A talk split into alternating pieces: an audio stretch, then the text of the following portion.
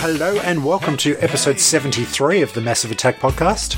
I'm Joe, and with me as always 73. is Mitch, Hi. and we are continuing with our A to Z. Yep. And this time around, it is the letter N, but we're going to throw a little curveball in there. Ooh. So some people might complain and say that numbers don't actually mean letters, but we are doing 1984. Ah. Not the year. Oh. How old were you have been in 84? 11. I was 13. Mm. no, but we are doing 1984, the movie and the book. Oh. okay. I know it's a book. I know it was a book first. All right, well, let's start with the book. I know who wrote the book. Really? Yeah. Well, that's probably a good start, isn't it? Yeah. All right, so 1984 was a novel by George Orwell. I knew that. Yes. Yep. And I've just found out by Googling that George Orwell wasn't his real name. What? Liar. Yes, his name was Eric Arthur Blair. Next thing you're going to tell me 1984 was fiction. Well, it was. Oh. It was written in 1948, and he just transposed the last two letters around to make it the future. Yep. And it's quite weird looking back at it now when it's not the future anymore. But anyway, it was written in 1948, published in 1949, and in most countries is actually public domain now because it's so old, except in America where I think copyright lasts a bit longer. But anyway, it is the story of a dystopian future where the world has kind of crumbled to persistent war and people are under the control of a mythical leader called Big Brother, Yep. to paraphrase it down very much. I, I was in year seven in 1984 when this book is set, and I can remember reading Animal Farm, which is Okay. his novel before this. That's not Watership Down, is it? no. No. I read that when I was much younger, and it really messed me up. Anyway, but I just know the goodies episode. I, I think I would have been in year nine, which would have been about 1986 when we read this for school. Yep. And it's something that stuck with me for a long time. Okay. And yeah, I thought let's throw something out different and maybe cover a little bit of a book, which we've never done. bit cultural, huh? Yeah. Alright. However, I think we probably will concentrate more on the movie than the book because the movie's pretty damn good. Yeah, I watched it last night in preparation for this, and it's the first time I've seen it since it was on tally. The first time I would have seen it. So I reckon probably 86, 87, I may have seen the movie. Yeah, so, I've, I've got a feeling that after we read this in class, we actually watched the video in school. But watching it again now. I don't think you did. Well, I think maybe there was an edited version or a TV version or something because there's bits in this movie that are pretty full on. Oh, really? Yeah. Anyway, let, let's jump Like into the subject matter. I mean, really. Well, I, I think, as I said, I would have been year eight or year nine. It probably would have been year nine. And I think we did politics or something as the theme for our English literature. And we read Machiavelli's The Prince, mm Mm-hmm. not to be confused with the Tism album, which is Machiavelli in the Four Seasons. Yeah. But we read that and we read some Mahatma Gandhi book and we read a Nelson Mandela book and then we read 1984. Cool. So, yeah. And it's just kind of resonated with me since. Okay, I, mean, I read the wiki and I watched the movie last night. And uh, as a plot, as the ideas go, they're pretty awesome. Like Animal Farm, I haven't read either, and I don't even think I've seen the film. But I know the Which but I, film? But I, I've, I've seen the other one.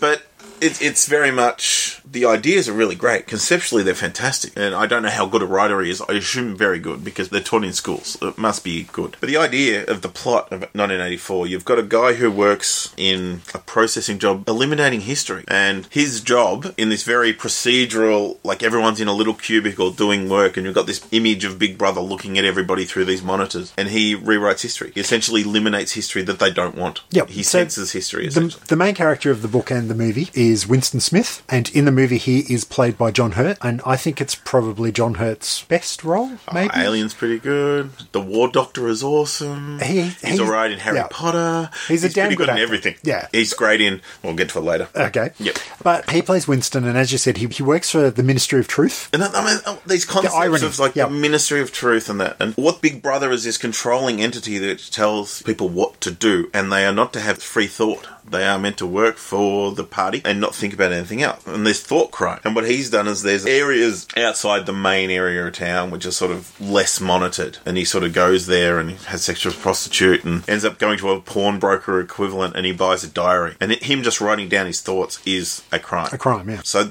he does these sort of things. He's becoming a, a uh, counter Yeah. to the party sort of person. He's he's starting to question a few things. Exactly. He's well. He works, as we said, in the Ministry of Truth, and the way the world is broken down, it's basically three main European conglomerates. Oceania? So Oceania is Britain and Australia and like a few other little countries thrown in, which is kind of like the Commonwealth. Yep.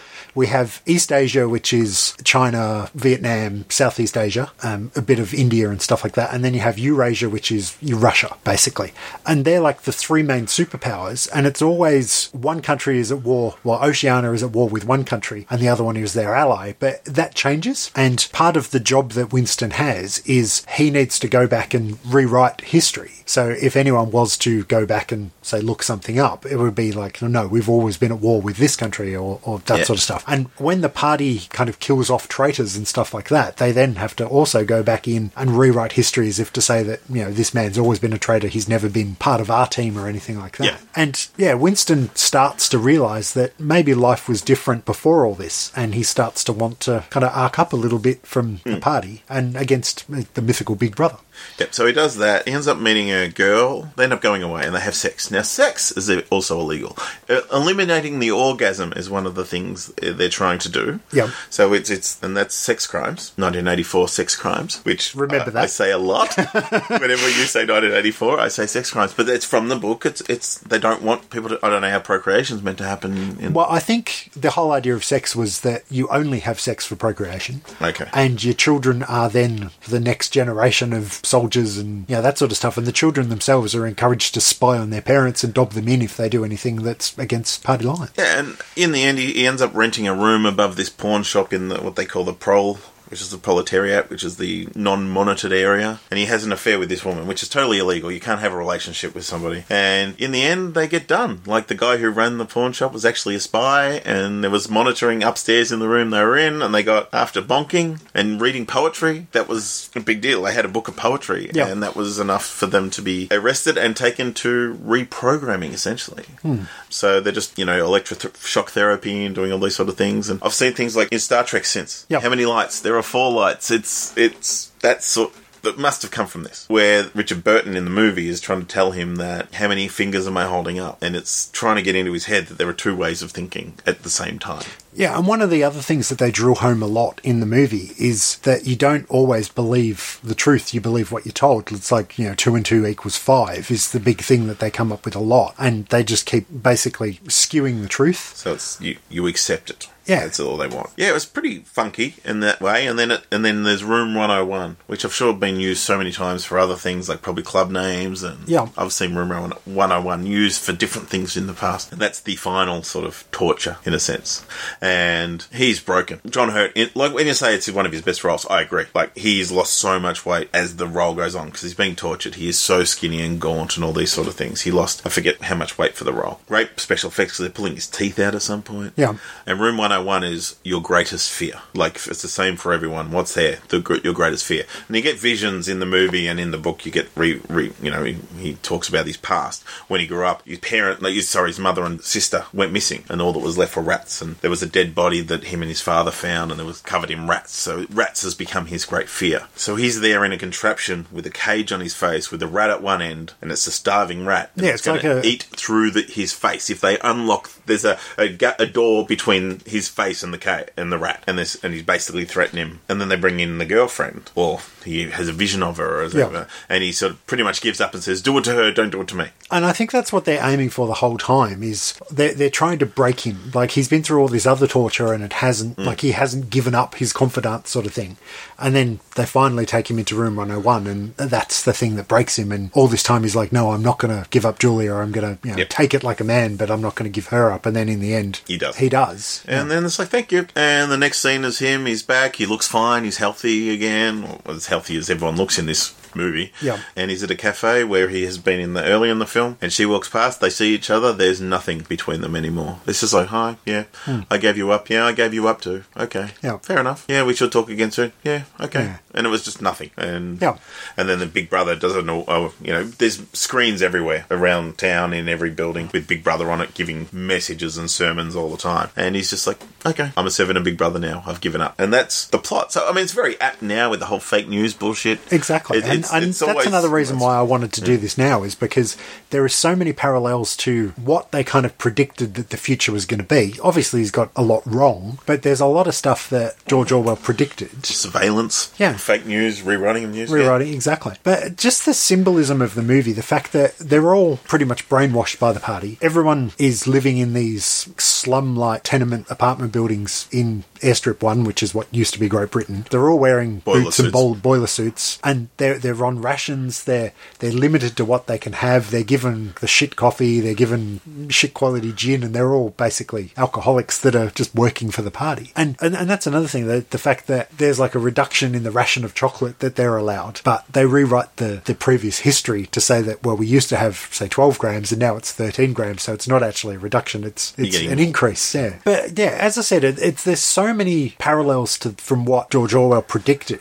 back 70 something years ago when this was written Mm. that actually have come through now. You mentioned the fact that there is constant surveillance in UK, um, Britain. It's the most CCTV I think as any country. Yeah, I think there's more cameras city? than there are people in England. That's a lot. It's a hell of a lot. London or s- Oh, it might England? be. It might be. I know London, London's yeah. very strong. Yeah, and I, I read some weird fact while I was looking at the wiki that apparently there is 200 cameras around the area of where George Orwell's Real House was when he lived in London back in the day. I think I, there is a. f- I don't know if it's true, but there's a photo. You know the historical plaques where George Orwell lived. Yeah. And above that is a CCTV camera. Okay. Yeah. Well, in in the movie and in the book, they're basically the cameras and the TVs are broadcasting and recording at the same time, and that's kind of predicted video phones, which is now a thing. There's part of what Winston does in his job is the telespeak, I think it's called, where he speaks into a machine and it types for him, which obviously wouldn't have been around in 1949, but there's apps you can do that on your iPad now. Just the the use of the term Big Brother has become like a, a massive thing. It's like obviously that's where they got the name for the reality show from. Yep. And you mentioned Room 101, but Room 101, I think, was the companion show to Big Brother in England. I think it was. Where Maybe they, that's where I heard where, it, yeah, yeah. Mm. where they brought back the evicted tenants and, and chatted with them and stuff. So yeah, I, it, it's an apt book to go back to, Mm. I think. I just don't read enough, but it's something I would like to read because the ideas sound amazing, like with the whole thought crimes and the, all this sort of stuff. But yeah, it's, it's he just seems like a very clever man just to think this way as a futurist and that. But as a film, it's quite an interesting film as well. Like it's very bleak, and you remember seeing it. Yeah. When you were young, Yeah. I remember seeing it too. What's your memory of it? From when I was young, the, the thing I remember most is the sort of big assemblies with the the talking Yep. like, and the just the rallies and that sort of stuff, and the rat at the end. Okay, I don't remember the massive 80s bush that That's Julia what I has remember. when, when they, they meet in the forest. But watching it again recently, I was like, I don't remember that. So, as I said, I, I don't know if we Uh, got. my first memory is so, yeah, I don't holding a know. hot dog. But she didn't have a hot dog. She was eating something else. But I remember eating a hot dog, massive bush. And Michael Dodd, our listener, I'm sure we talked about this. All right, then. Yeah. But, yeah, I, I don't remember seeing that when I saw it at school. And I, I did some weird googling. Don't don't judge me. And it was movies using American. This came up in it. really? Hmm. Yeah, because she didn't want her pubic hair to be seen on screen, so she had this big, massive merkin going on. Yeah, that's what I remember. And the teeth being pulled out, and the rat. Not the teeth being pulled out of a bush, but No, that's a different no, thing. no, Yeah, The, the symbolism in the movie is really well done. There is areas of London that they, I think they used for Brazil. They, were Hmm. They filming, were filming at the that, same and they time. filmed it at the same time. Now this was my tangent. I was going. I know Brazil a lot better than I like. I know this film. Well, go ahead. And Brazil is pretty much the same thing. Have you seen Brazil? I haven't seen Brazil, but that's the should. one that uh, Terry Gilliam. Terry Gilliam, directed. yes. yes. It's pretty much the same thing with a happier ending or a sad ending. We'll talk about Brazil soon, I think. We should because we can debate whether it's a happy or a sad ending. We can fight about it. The idea of this whole dystopian future. There, there's often been a lot of parallels made between this novel and uh, there was another novel that came out a couple of years earlier called A Brave New World. Aldous Huxley. Yes, I know stuff. you do. Haven't read it. Well, that's touting a really happy, lots of drugs, lots of sex future. Utopian future. As opposed to the dystopian future Yes. that 1984 is, but Also 19- considered the first science fiction novel. is it? Wasn't there ones before that? Well, H.G. Wells and that was never, there was never term science fiction. Hmm. But really, it's influenced a lot of things. Yes. And I know I've just recently been watching The Handmaid's Tale. Yep. which is not science fiction, Margaret Atwood would yell at you if you told it science fiction. Yes, she'd yell at me for lots of things, mainly for being a man, probably. but th- there's parallels after watching 1984 and then watching a couple of episodes of Handmaid's Tale. There was bits in that that just made me think, well, that's a lot like 1984. And she actually wrote that in 1985, I think it was, after the movie came out. But anyway, yeah, yeah, it has influenced a hell of a lot of things. There's a, a track on one of the David Bowie albums, Diamond Dogs, that's based on 1984. Wasn't he doing a concept album? I think I think might he have wanted to been. do a hot. Well, I went to the Bowie exhibition last year, the year before, whenever it was, and it was concept concerts. So he did an album and a concert with his- with thematics and imagery and all that sort of thing. And I think he wanted to do a 1984 one, but he couldn't get the rights to it, so he ended up doing his own thing. And I think Diamond Dogs was his own version of 1984. Apparently, there was an episode of Doctor Who called The God Complex, which is based on the Room 101 like spaces. Okay. Obviously, uh, as I said, we had just the, the concept of Big Brother, the TV show. And d- yeah, it's like lots of things have spread from this. So, yeah. And apparently, actually, speaking of people that released albums, the 2009 Muse album, The Resistance, is actually inspired by 1984 as well. All right. I'm glad I rewatched it. Like it was bleak. Like it wasn't a feel good watch. That's for No, sure. and it doesn't really have a happy ending. It's just got a, an ending. But it felt very 70s as far as movies go. When I think of 80s films, it didn't really have that. It's very English. Oh, That's yeah. for sure. It's English as fuck. Yeah.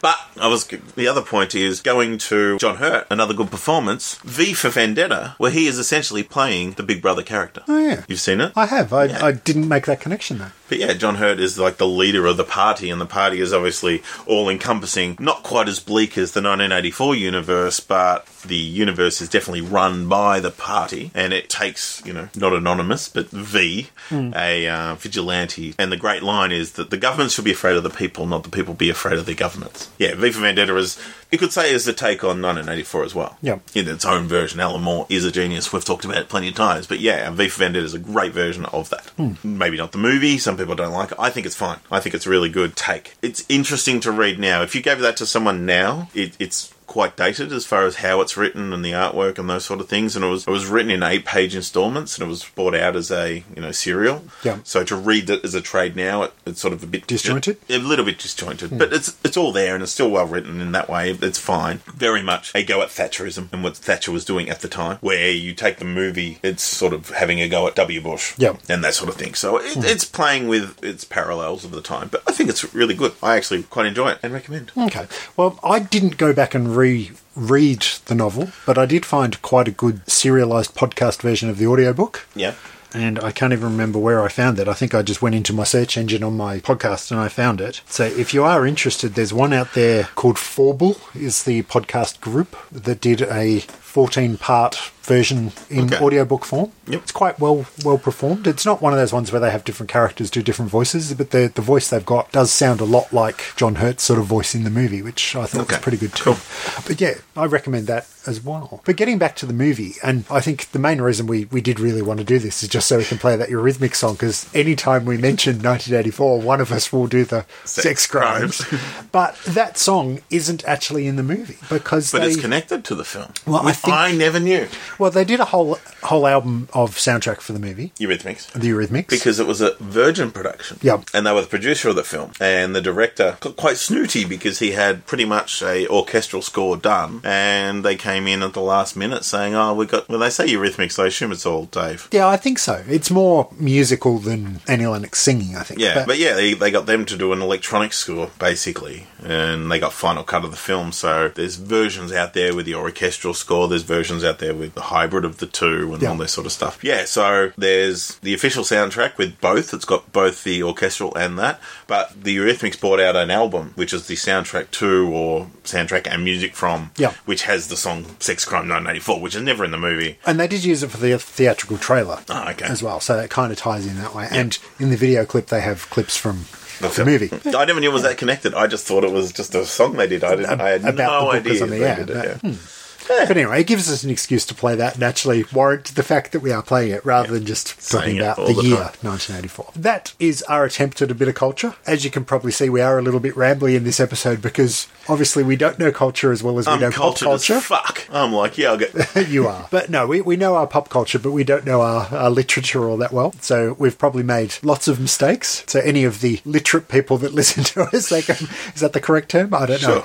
But uh, yeah, any, any of our literati. Oh yeah. Yeah, if, if we have made anything completely wrong, jump online on the Facebook, tell us we're idiots, tell us to go read a book, and we probably won't. But you can find us on our website. We are the mapodcast.podbean.com. We're on Facebook as facebook.com slash the Massive Attack Podcast. And until next time, when we are back with the letter O, and we might be having a little bit of a theme as we Mm. go into O, continuing with dystopian futures. Ah, But we will... Othello. Isn't that a game with like black and white Yeah, tiles? it's awesome. Reversey? Yeah.